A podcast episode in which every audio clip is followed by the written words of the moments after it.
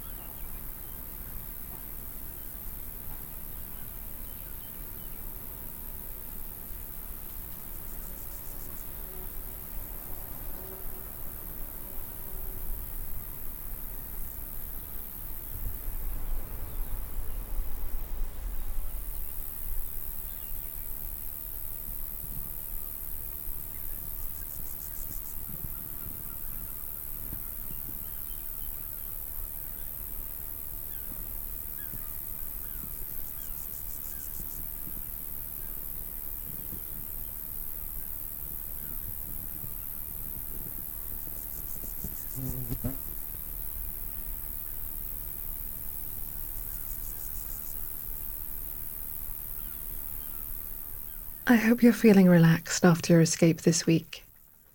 Join me next Friday for another chance to listen to the intoxicating sounds of the summer.